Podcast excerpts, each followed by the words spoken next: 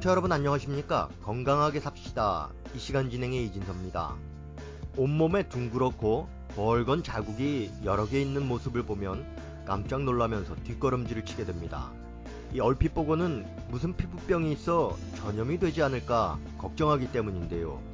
이 부항 지수를 한 자국이 그렇게 보이는 겁니다. 부항은 한자어로 항아리를 붙인다는 뜻입니다. 오늘은 부항과 사열에 대해 동의사 강유 선생님의 도움 말씀 듣겠습니다. 선생님 안녕하세요. 네, 기자님 안녕하세요. 네, 이 부항을 사용하면 좋은 경우는 어떤 겁니까? 네, 부항요법은 타박상으로 피부나 뼈마디에 멍이 들었을 때 주로 사용합니다. 네. 타박상은 몸이 어느 한 곳에 생기기도 하고 몸 곳곳에 생길 수도 있습니다. 이렇게 몸에 멍이 여러 곳에 생기거나 타박 부위가 넓게 나타날 때는 침으로 치료해도 통증이나 멍든 어혈을 없앨 수 없기 때문에 이때 부항요법을 사용해서 멍든 어혈과 통증 치료하면 상처가 빨리 나아지고 아픔도 빨리 없어집니다. 그 외에 발목이 삐끗하거나 허리를 삐끗했을 때도 부항요법을 쓰면 치료가 잘 되고 빨리 회복이 됩니다.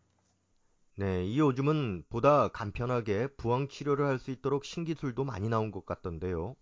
네, 최근에는 여러 가지 부항요법이 개발돼서 몸에 한 곳에 부항을 붙이던 것을 미끌미끌한 액체를 바르고 몸에 있는 여러 침혈을 이동하면서 치료하기도 합니다.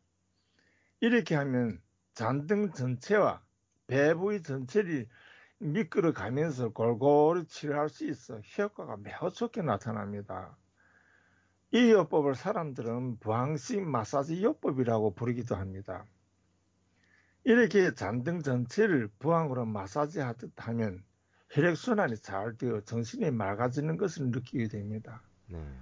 소화가 안 되고 변비가 있는 사람도 이 요법을 사용하면 변비가 풀리고 소화장애도 없어지는 것을 볼 수 있습니다.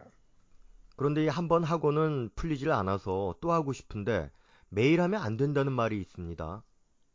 네, 부항요법을 매일 하면 안 되는 것이 아니라 한 번한 곳에 다음날 또 하면 안 된다는 말입니다. 부항을 피부에 붙이면 피부는 상처를 받습니다. 부항을 붙인 곳에는 어혈이 모여서 거먹게 되고 신경 자극도 미미해집니다. 이런 곳에 또 부항을 붙이면 어혈도 나오지 않고 피부 상처가 심해지면 치료 효과도 거의 없기 때문에 한 번 부항 붙인 곳에는 3, 4일 지나서 어혈이 사라진 후에 다시 부항을 붙여야 합니다. 초보자들은 이 부항 기계가 있어도 몇 분 정도 해야 적당할까 몰라서 마냥 붙이고 있는 경우도 있는데요. 예, 그 부항을 붙이는 시간은 정해진 것이 없습니다. 멍이 든 곳에 부항 침으로 4에서 6곳 정도 침자하고 부항 붙이고 약 2분 정도 되면 10내에서 20ml 가량 이 검붉은 피가 나옵니다. 그리고 부항을 붙인 피부에 검은 오혈반이 생기게 됩니다. 이렇게 되면 부항 그 단지를 떼야 합니다. 부항 단지를 제때 떼지 않으면 피부에 수포가 생기고 심하면 상처가 생기게 됩니다. 때문에 부항요법을 이용하려면 간단한 사용 상식을 배우거나 실습을 해보고 하는 것이 좋습니다. 부항요법 중에서 제일 중요한 것은 부항이 음압을 정하는 것입니다. 부항 음압이 셀수록 부항 붙이는 시간을 짧게 해야 합니다. 음압이 세면 피를 뽑아내는 힘이 세지고 피부에 수포가 생길 수 있기 때문입니다. 한방에서는 이 부항요법을 많이 쓰지 않습니까? 네, 부항요법은 피부에 타복으로 멍이 생겨서 아플 때 생활 중 관절마디를 삐끗하여 통증 심하고 굴신 장애가 있을 때 여러 가지 한방요법이나 외과적 치료를 받아도 호전이 되지 않을 때 침이나 수술 같은 것을 무서워하고 겁이 많은 사람에게 이용하는 치료 요법 중의 하나입니다. 그리고 치료가 잘 되는 요법이기도 합니다. 부항을 하기 위한 작은 단지 모양의 도구는 누구나 쉽게 사용할 수 있고 또 치료하면 효과를 봐 민간에서 널리 사용하고 있습니다. 그런데 이 부항을 할 때 피를 뽑아야 효과가 커지는 이유는 뭔가요? 네, 부항을 붙이는 곳에 침을 찔러서 피를 뽑는 것은 순한의적인 치료 방법이 한 것입니다. 한의에서는 우리 몸은 아픔 있는 곳에 혈액순환이 되지 않아서 어혈이 생기게 되고 또 그것이 아픔으로 나타난다고 합니다. 이렇게 혈액순환이 안 되고 아픔이 있을 때는 아픈 곳에 침을 놓아야 그것에 모인 어혈이 부항에 의해서 사혈하면 혈액순환이 잘 되고 아픔이 사라지기도 됩니다. 사례로는 자동차 사고로 전신 타박을 당한 사람에게는 침요법도 좋지만 부항요법이 제일 적중한 치료요법이라고 생각합니다.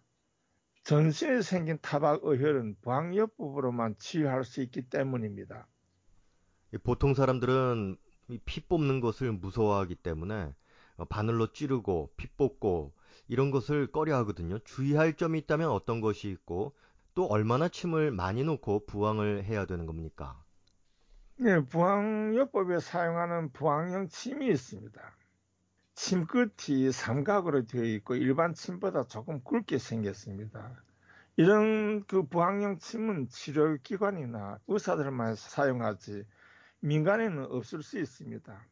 만약 집에서 부항요법으로 타박상에 쓰려고 어깨나 잔등에 부항을 붙이려면 부항단지가 유리나 투명한 플라스틱 용기로 피부에 닿는 부분이 매끈해야 합니다. 그리고 부항용 침이 없으면 집에 있는 바늘을 사용할 수 있는데 이때 반드시 바늘을 불에 벌겋게 달궈서 쇠독을 없애고 사용해야 합니다. 네.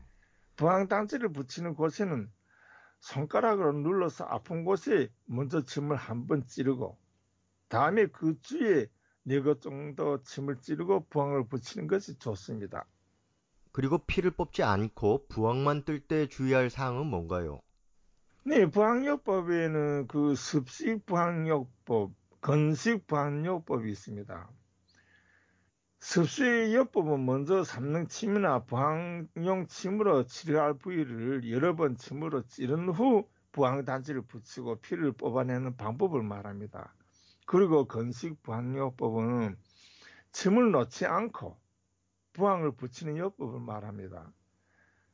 침이나 바늘조차 없을 때는 건식 부항 요법으로 아픈 부위에 부항을 붙이는데 이때는 오혈반이 검게 나타날 수 있도록 부항이 압력을 세게 하는데 너무 세게 하면 피부에 수포가 생길 수 있습니다. 이렇게 피부에 수포가 생기면 감염될 수 있으므로 주의해야 합니다. 아무리 좋은 요법이라도 부항을 하면 안 되는 그런 경우도 있을 것 같은데요. 어떤 경우가 그럴까요? 네, 그렇죠. 부항요법을 하지 말아야 하는 경우는 여러 가지 질병을 앓고 있는 중환자라고 생각합니다. 부항요법 치료 대상은 경증 대상이고 주로 다박상이나 신경통으로 아픈 경증 환자들입니다. 이 점을 명심하고 부항요법을 이용해야 합니다. 부항요법이 사고 없는 치료 방법이고 누구나 이용할 수 있는 요법이지만 여인 사람이나 영양실조 있는 사람, 출혈하는 사람, 임신부 경우에는 부항요법을 사용해서는 안 됩니다.